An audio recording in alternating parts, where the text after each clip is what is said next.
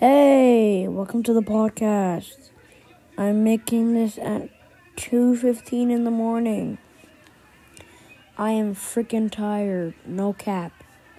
Um the reason we are not making a part 2 to um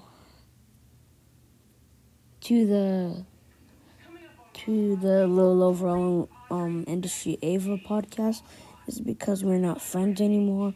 She always says I'm mean to her, but it's like a joke. But um, I realized what I did and I was wrong.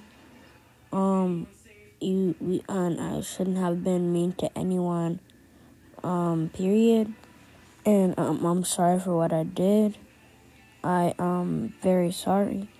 I I should be a better my I, sh- I should be better at what I do and and it's all my fault that you guys can't get more entertainment because of my school, my losing my friends, and every day stuff just goes on and on for me, and like it's not fair of how I live life, and and I don't think it was how I was supposed to be made, and I am I'm sorry for what I did and it was very wrong. Um,